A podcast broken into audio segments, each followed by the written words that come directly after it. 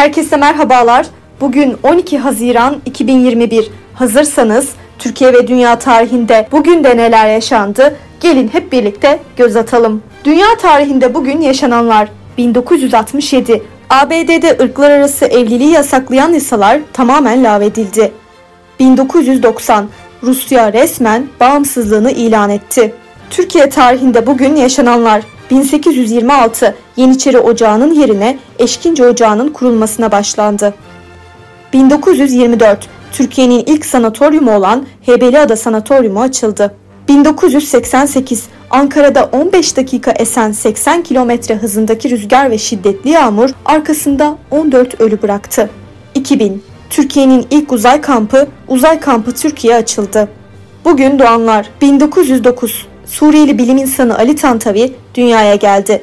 1910 Türk seramik sanatçısı Süreyya Koral doğdu. 1924 ABD'nin 41. Başkanı George Bush dünyaya geldi. Bugün ölenler 1985 Türk tiyatro sanatçısı İbrahim Delideniz vefat etti. Bugünkü bültenimizi de burada sonlandırıyoruz. Programımızda tarihte gerçekleşen önemli olayları ele aldık. Yarın da tarihte neler olduğunu merak ediyorsanız bizi dinlemeyi unutmayın. Yarın görüşmek üzere.